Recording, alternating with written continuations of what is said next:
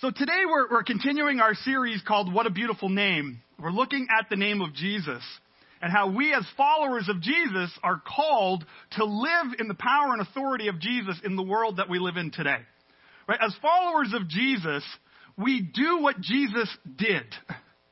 We teach what Jesus taught.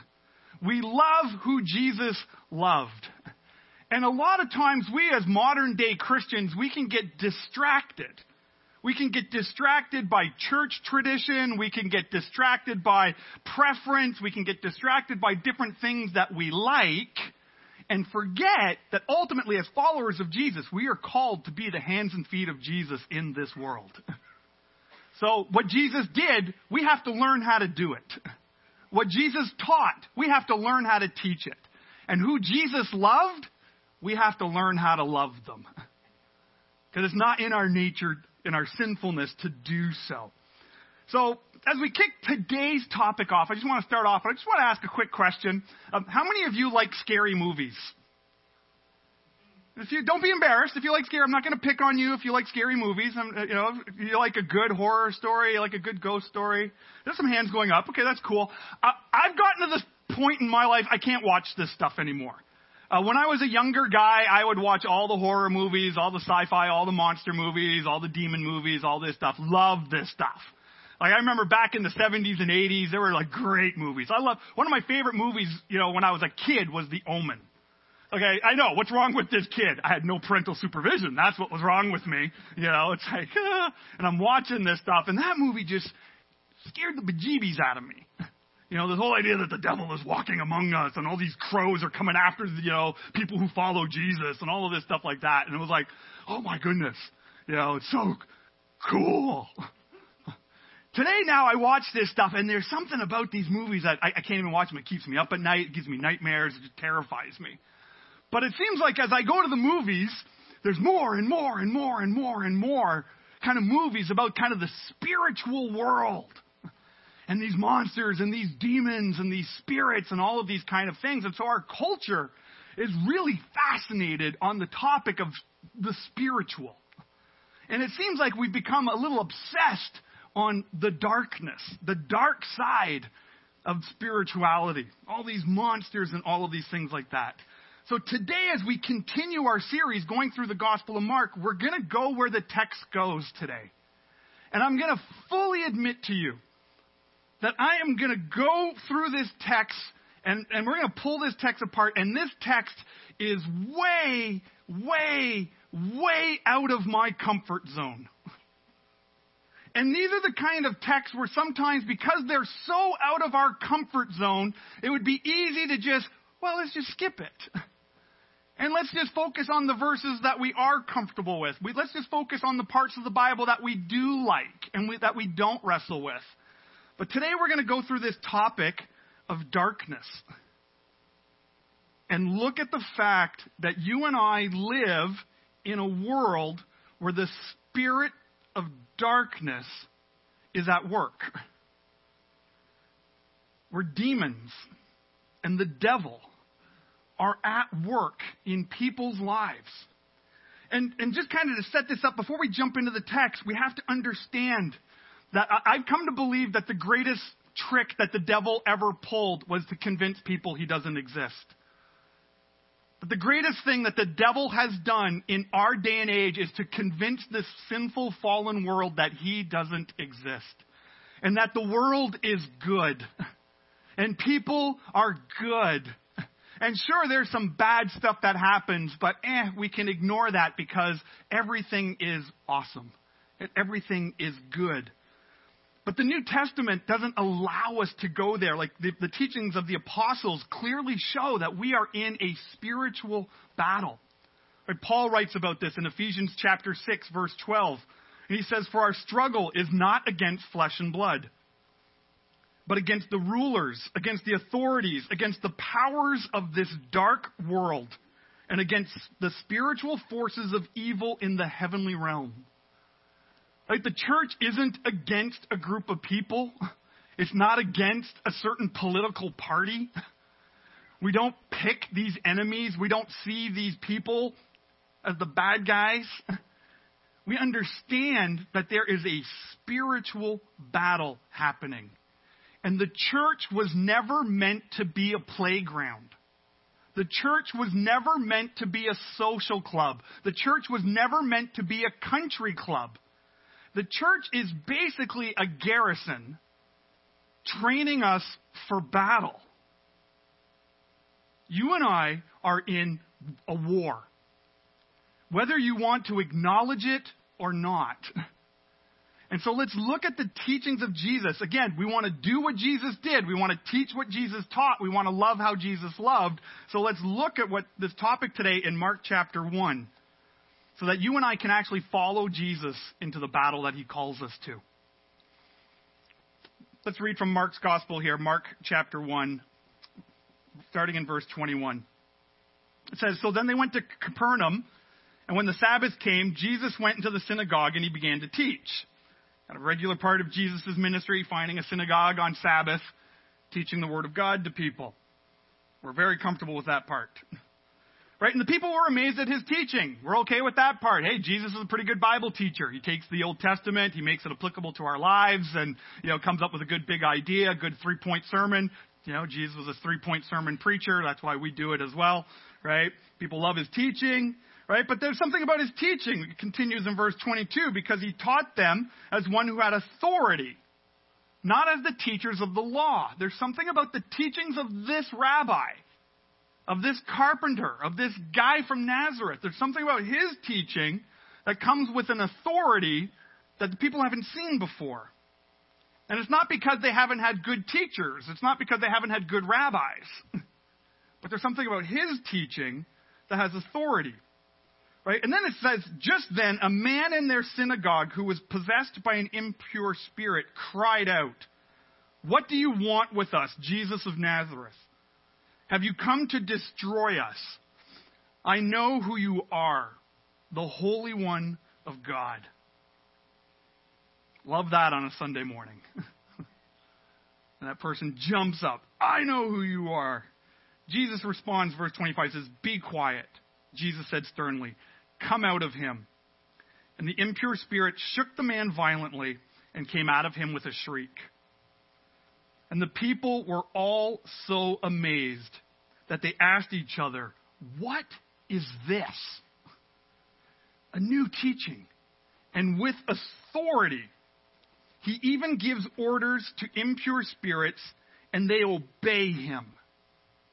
News about him spread quickly over the whole region of Galilee.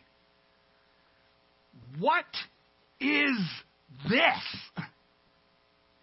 That is a great statement coming from this crowd. Again, they're already marveled by the teaching. They already see Jesus in the synagogue, grabbing the scroll, unpacking it, teaching the word of God to them. And they're already amazed by that. And this man jumps up, starts accusing Jesus of being the Holy One of God. Are you here to destroy us?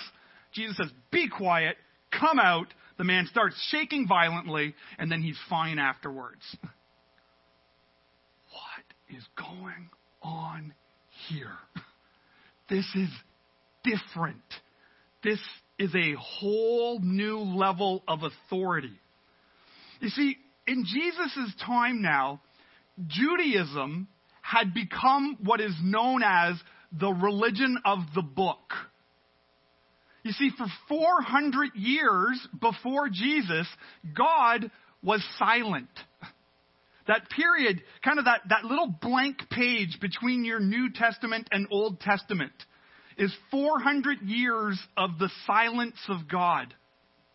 No prophets, no words from God, no miracles. God's quiet. And so the people focused on God's authority and God's teaching through the book. They became experts in the law. They became experts in their religious tradition. And so Judaism in the day of Jesus had become known as the religion of the book. The authority was in the book.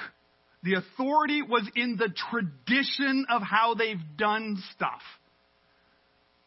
And now Jesus shows up was a new authority, something that no one has seen before the authority over the forces of darkness. That even these demons obey him and listen to him. Like this is a level of authority that they've not seen before because there were other people in Jesus' day and before Jesus who claimed to be the Messiah. There would have been other good teachers. There were even other people who were capable of healing the sick. They've seen that stuff in these false messiahs. They've seen good teaching and they've seen the healing of the sick. But what they've not seen before is power over the forces of darkness. What is this? And Mark gospel, what I love about Mark's gospel is he is very intentional in separating the difference of Jesus' ministry. That Jesus physically healed the sick and Jesus dealt with the forces of darkness. He separates them. Right? We can see that in uh, Mark chapter 1 verse 32 where Mark is very specific says, That evening after sunset, the people brought to Jesus all the sick and demon possessed. It's very intentional in Mark's gospel to separate these two. There's the physically sick and the demon possessed. Kind of when we talk about these spiritual things, how many of you, your shoulders are starting to go up a little bit? Right? Because it's uncomfortable. Right? Because we use language like, well, these spiritual things, well, that's just kind of these inner demons. It's kind of like sin in their life. And if people would just deal with their inner sin, then they would kind of be able to be physically healed. But Mark doesn't go there. People brought the physically sick and the demon possessed. And Jesus makes a distinction between those two. How he deals with one is not the same as how he deals with the other. He separates them, they're different.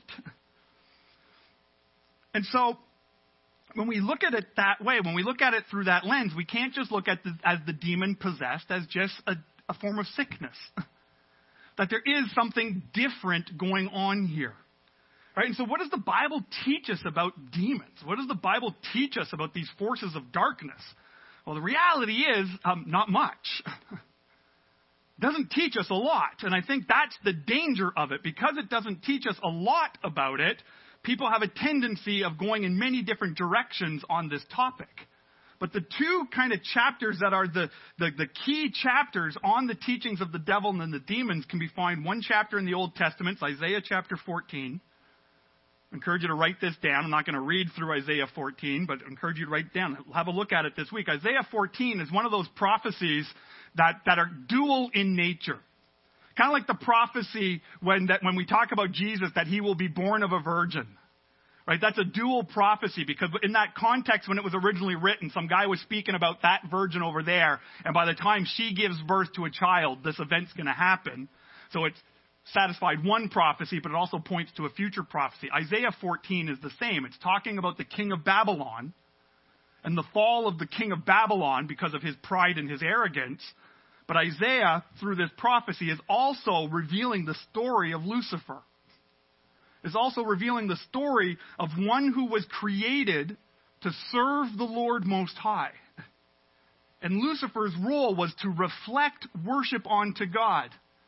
In Isaiah chapter 14, we see that the devil, Lucifer, makes five times he declares, I will. I will be greater than him. I will make myself like the Lord Most High. The one created to worship demands to be worshiped. The other chapter we find in the New Testament, it's in Revelations chapter 12 and we read about kind of war breaking out in the heavenly realms. And we read about the ancient serpent. This ancient serpent is the same serpent that we read about way back at the beginning of Genesis chapter 2 and chapter 3. And we read about this ancient serpent making war with his angels against the Lord Most High. and that these demons, these angels who were following this ancient serpent, are cast out.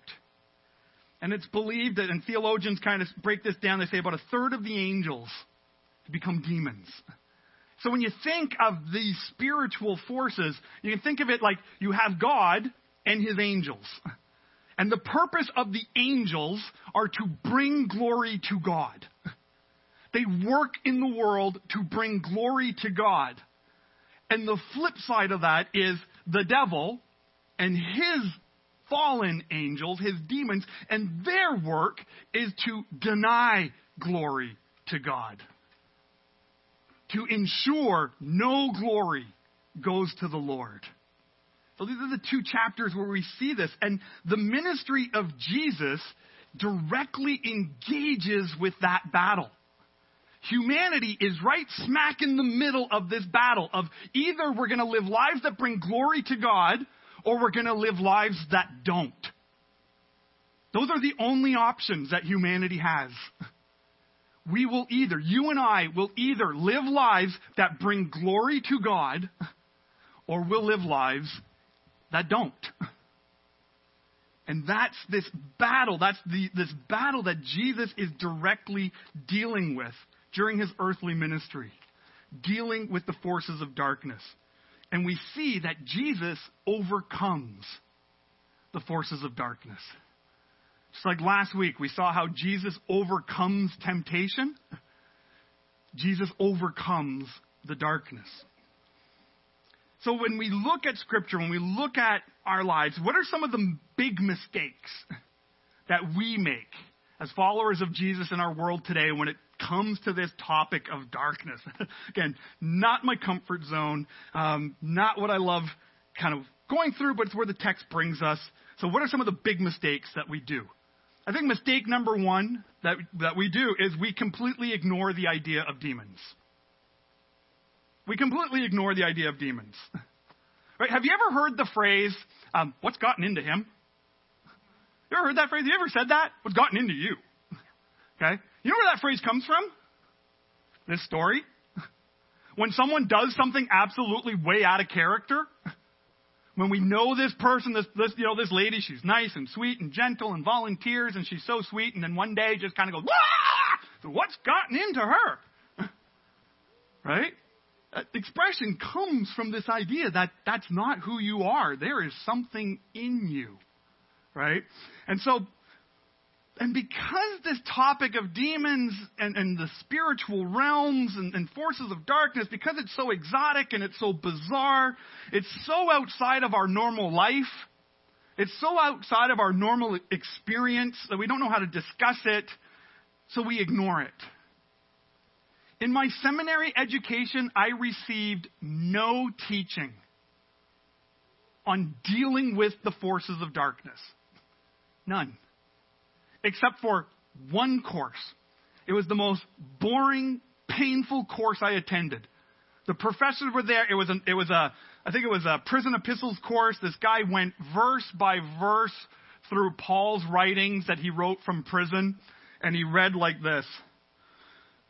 As Jesus walked beside the Sea of Galilee, he saw Simon and his brother Andrew.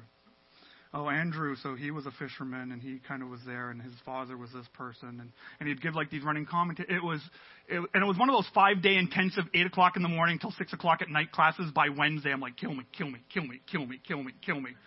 And, and this is what he's teaching every day, every day. And then on Thursday, he's going through one of the writings and he's with that same monotone, boring voice. And he goes, That reminds me of this time when this lady from our church called me.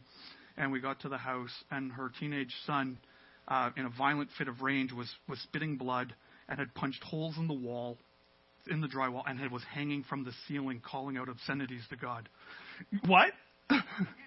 Suddenly I woke up. It was like, Excuse me? What are you talking about? And this guy in his 80s starts talking about how there was a teenage boy hanging from the ceiling, spitting blood at his parents, cursing the name of Christ. And they prayed for him, and they said, Get out. And the boy was fine. And then he moved back on to, and then they went to Capernaum, and then the Sabbath came, and Jesus went to the synagogue. And I was like, and that was it. that's, that's my experience with this topic. It was that one statement. So we tend to ignore it. It's too bizarre. It's too weird. And it really doesn't have anything to do with my life. I've got bills to pay. I've got kids to deal with. I've got job and school and the stresses of life. So I'm just going to ignore it. Or what we do is we read these stories now through our modern day kind of scientific influence. Right? We read scripture with a modern day audience lens. And so since demons don't really show up on the scientific radar because they're not natural, they're supernatural. Science doesn't really deal well with the supernatural. So because they're not there, we just look at these stories as primitive misdiagnosis. Well, this guy in Mark chapter 1, did he really have an impure spirit? Maybe he just had Tourette's. Just Tourette's syndrome. Couldn't control himself. If they would have had the proper medication, he would have been fine. Right? And so we can do that, but we don't see the ministry of Jesus you know, saying it's the same thing. He's not treating these people the same way he's treating the sick. Mark separates them. Jesus deals with them differently. So we can't change the text to our comfort. We got to go where the text goes. And so the first mistake that we make is we completely ignore the topic. Right? The other mistake that I think we make as Christians is we overemphasize the influence of demons. There are some people who just see the devil in everything. Like they see the devil, and like when they open up their peanut butter in the morning and the oil has separated, it's like, oh my god, the devil has ruined my peanut butter. Or they open up a loaf of bread and there's some blue mold, the devil's trying to kill me. It's like the, the devil's just everywhere in everything. I just untied, my shoelace came untied, I almost tripped on it. The devil's trying to make me fall down. You know, it's like the devil's everywhere. The devil's in everything. And, and they overemphasize. Oh, the devil made me do it. The reason I don't have any money to pay my bills is because of the devil. Well, maybe because you blew all your money on a whole bunch of new clothes and five new pairs of shoes and ten new purses and you went on a trip you couldn't afford. Maybe that wasn't the devil. Well, it's the devil that's making me look at pornography. Well, maybe it's just your flesh. Maybe it's your lust. Well, the devil made me. The devil made me. So we, we have a tendency of overemphasizing. So we got to be mindful of that. That could be a mistake because not every problem in the world is caused by demons. We live in a fallen, broken world. I sin, you sin. Sometimes our problems are because of our sin. Sometimes our problems are because of the sin of someone else against us. Sometimes our problems are just because of the world system that we live in and it's just this fallen nature. Not every problem is a demon problem. But then the flip side is also true. Sometimes we underemphasize the influence of demons. Right? Again, not every problem is a demon problem, but a lot of problems could be. I don't want to say they are, but they could be. You know, yeah, maybe your lust for money and you're continually buying stuff that you can't afford is an oppression. And there's a spiritual force at work in your life. It's possible. Maybe your lust and your inability or your undesire to even be freed from, from pornography, that you're fine with living with it, men and women. Maybe that's a spiritual thing. Maybe it is demonic. Don't want to say it isn't, but we don't always want to say it is because it could be. So we got to be mindful we're not overemphasizing, but we got to make sure that we're not underemphasizing. So, what are the kind of problems that we could be experiencing in this fallen world? What did we see Jesus deal with in his day? Again, we want to do what Jesus did. So, what do we see Jesus dealing with? Well, what do these demons do? We can see throughout the New Testament that one of the things that demons do is they tempt us to sin. they tempt us to sin. We can read about that. Paul writes about it in 2 Timothy verse 2, verse 26. Right? And then they will come and they, uh, sorry, and that they will come to their senses and escape from the trap of the devil who has taken them captive to do their will. Right? These spiritual forces are at work in the world, again, to remove glory from God. And a way that our lives remove glory from God is when we stumble into darkness and into sin. It's that little voice in your head that goes, You deserve this. That little voice in your head that goes, Who cares what they think? That little voice that going that says, This isn't going to hurt anybody. That little voice that says, Enjoy it. That moves us away from a living a life that brings glory to God. That temptation to sin can come from the forces of darkness. That's what Paul talks about. It's trying to take us captive. It's trying to bring us down a path that brings us further away from living a life that glorifies God. The other way, the other kind of problems that demons uh, dish out is that, well, a demon will distract you from God's will. Right? 1 Timothy chapter 4 verse 1 says, "The Spirit clearly says that in later times some will abandon the faith and follow deceiving spirits and things taught by demons. This is one of those verses that I like to pull out when people say every religion is the same. You don't need Jesus as long as your faith is sincere and as long as your faith is helping you to be a better person. Remember, there's only two options for all of humanity living a life that brings glory to God or not. That's the option. There's no third option. And when I talk to people who say every religion is the same, I go, well, my Bible teaches that anything that comes from taking away glory from God through Jesus Christ is teaching that has come from deceiving spirits and taught by demons. Guess how popular I am at parties when I bring that up? It's not the same. It's not the same. It might look good, but this teaching is to take us away from the glory of God through Christ. All paths don't lead to God. And so many people in our culture today, we have this mix and mash of spirituality. Oh, a little bit of Buddhism here, a little bit of Christianity here, a little bit of Judaism, a little bit of Baha'i, a little bit of everything in between. Cover all my bases. A little bit of witchcraft. A little Ouija board.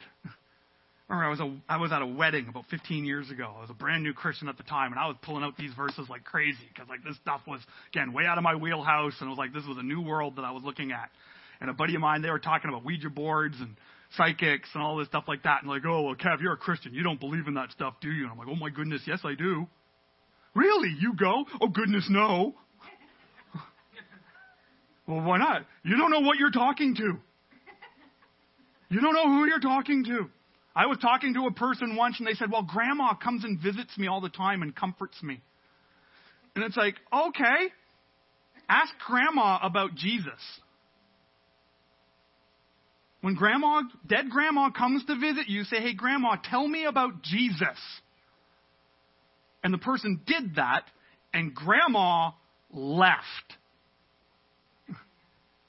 And grandma didn't come back anymore, and this person's mad at me for scaring away grandma. Because why would grandma want to hurt us? Well, because demons distract us from the will of God. Deceiving spirits and things taught by demons. We live in a culture, ah, the Bible, you don't really need to be in the Bible.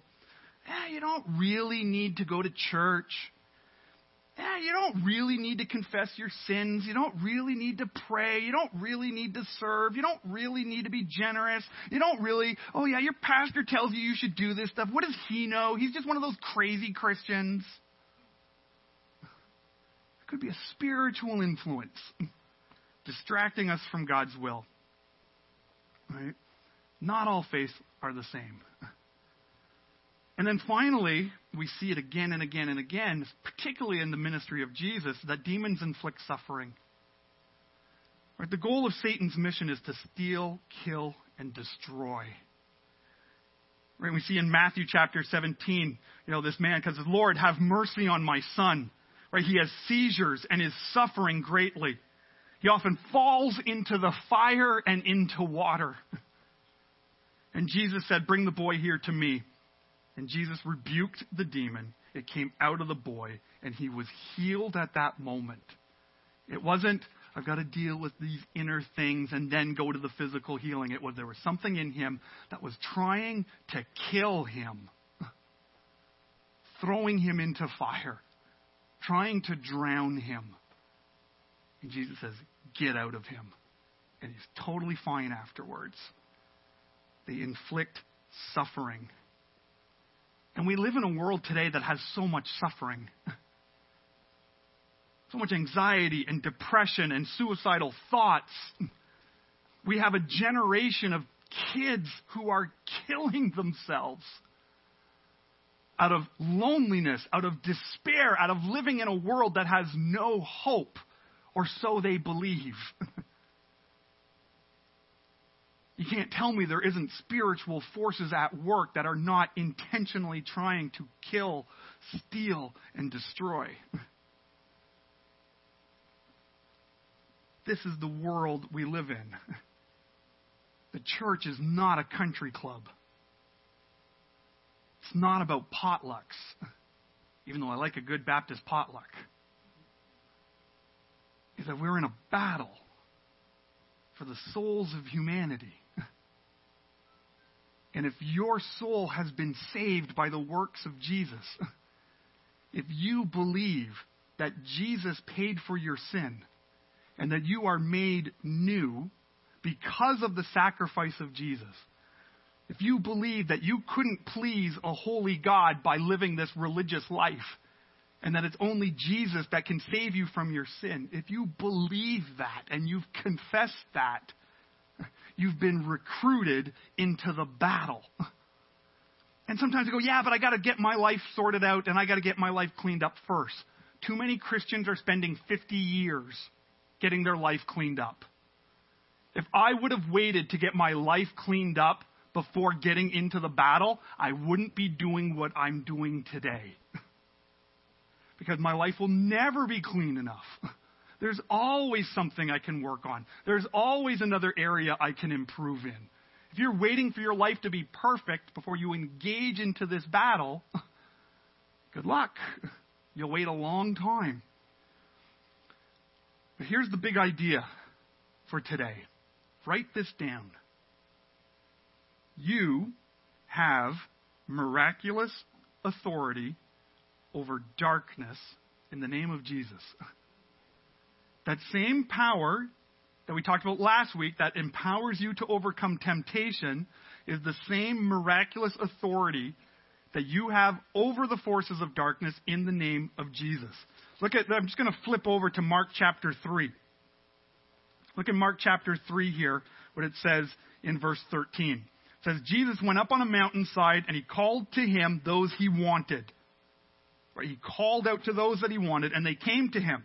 He appointed 12 that they might be with him and that he might send them out to preach and have authority to drive out demons.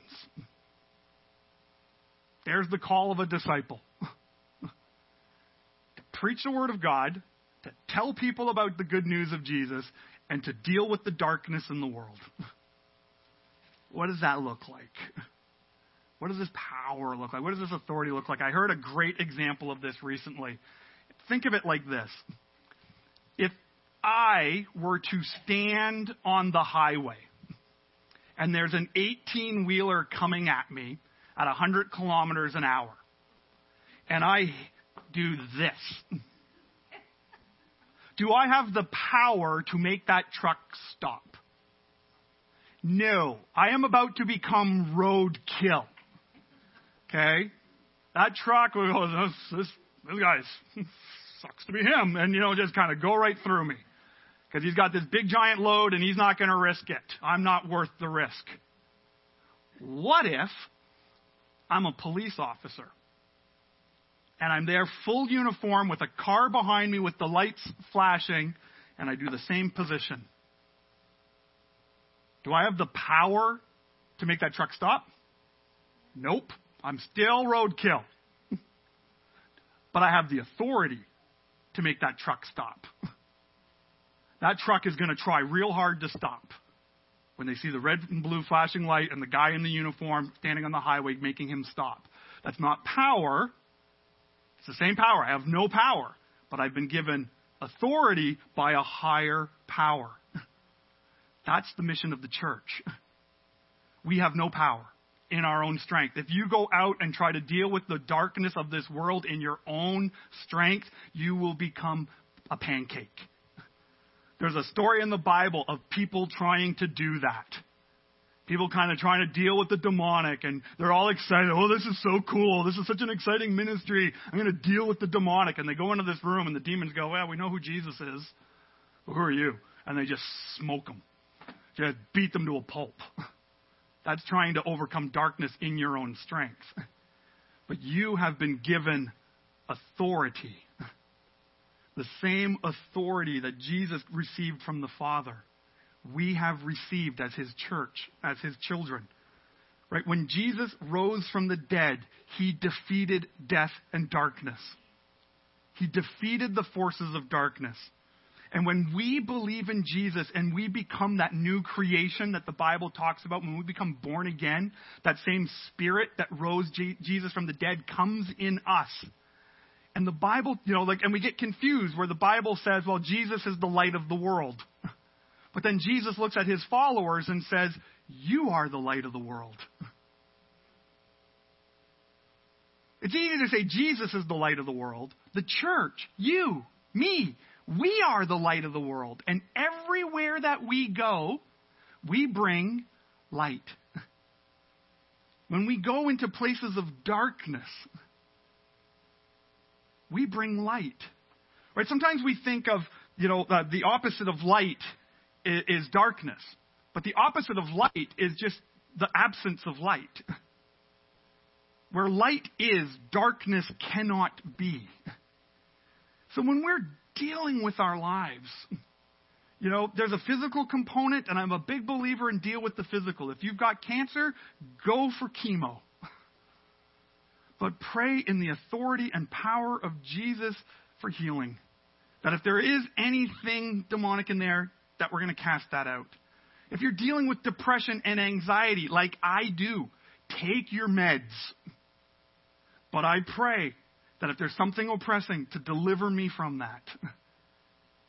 If you're struggling with finding work, send out a good resume.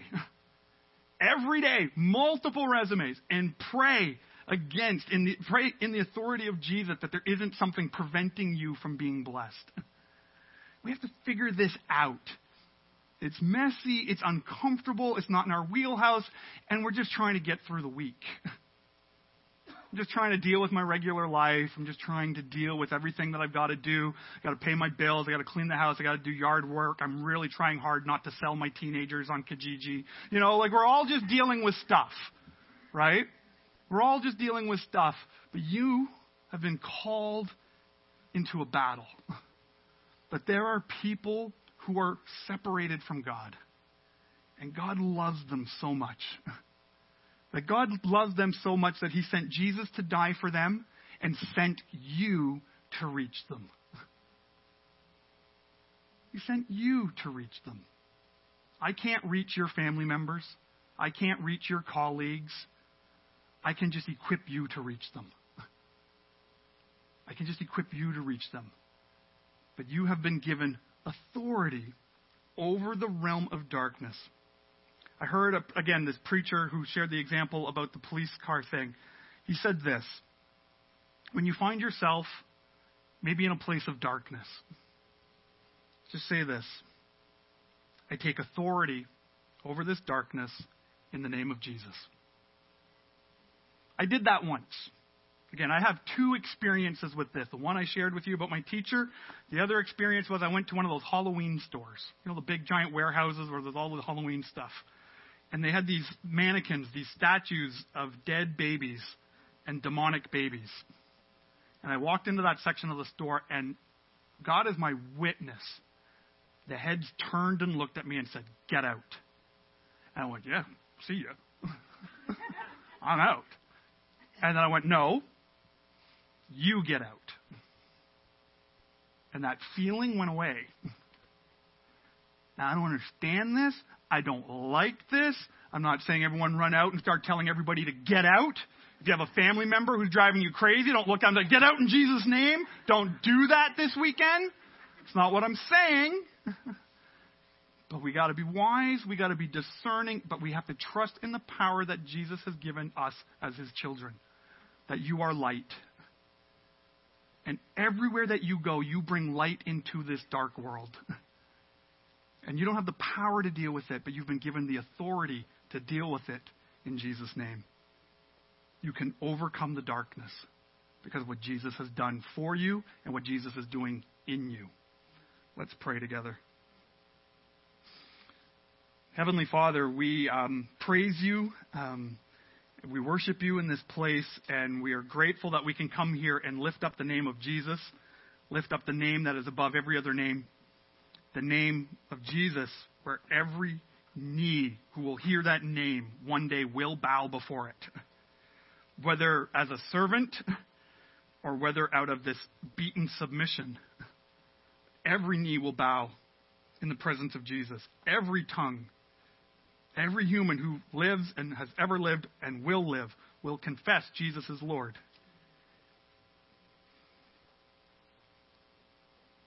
And God, these texts, they're difficult. We look at them in our modern day world and we wrestle with how, what does this mean for us? How do we apply this? How do, how do we wrestle with the truth of your word?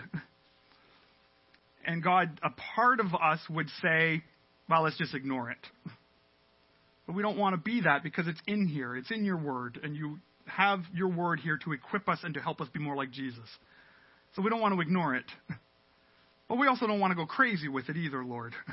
We don't want to go over the top and you know and overuse this in a way that's actually harmful to people. But God, we don't want to underuse this either. So Lord, I pray for each and every one of us here that you would give wisdom. The Bible says, ask for wisdom and wisdom will be given to you. I pray that you would give us wisdom. I pray that you would give us discernment. And above all things, I pray that you would give us the heart of Jesus. That when he approached darkness, he dealt with it quickly and cleanly, and then he loved. Help us to love the way Jesus loved, to do what Jesus did, and to teach what Jesus taught in every aspect of our lives. Father, I pray for the person that might be here today or who's watching this online who um, this is this is new, this is crazy. This idea that Jesus even died for them might be something they've not heard before. Maybe they believe in God, they believe in some kind of spirituality, um, but they're living a life that's far from you. They might be living a life that's under this oppression. And today I ask in the authority of Jesus that you would set them free.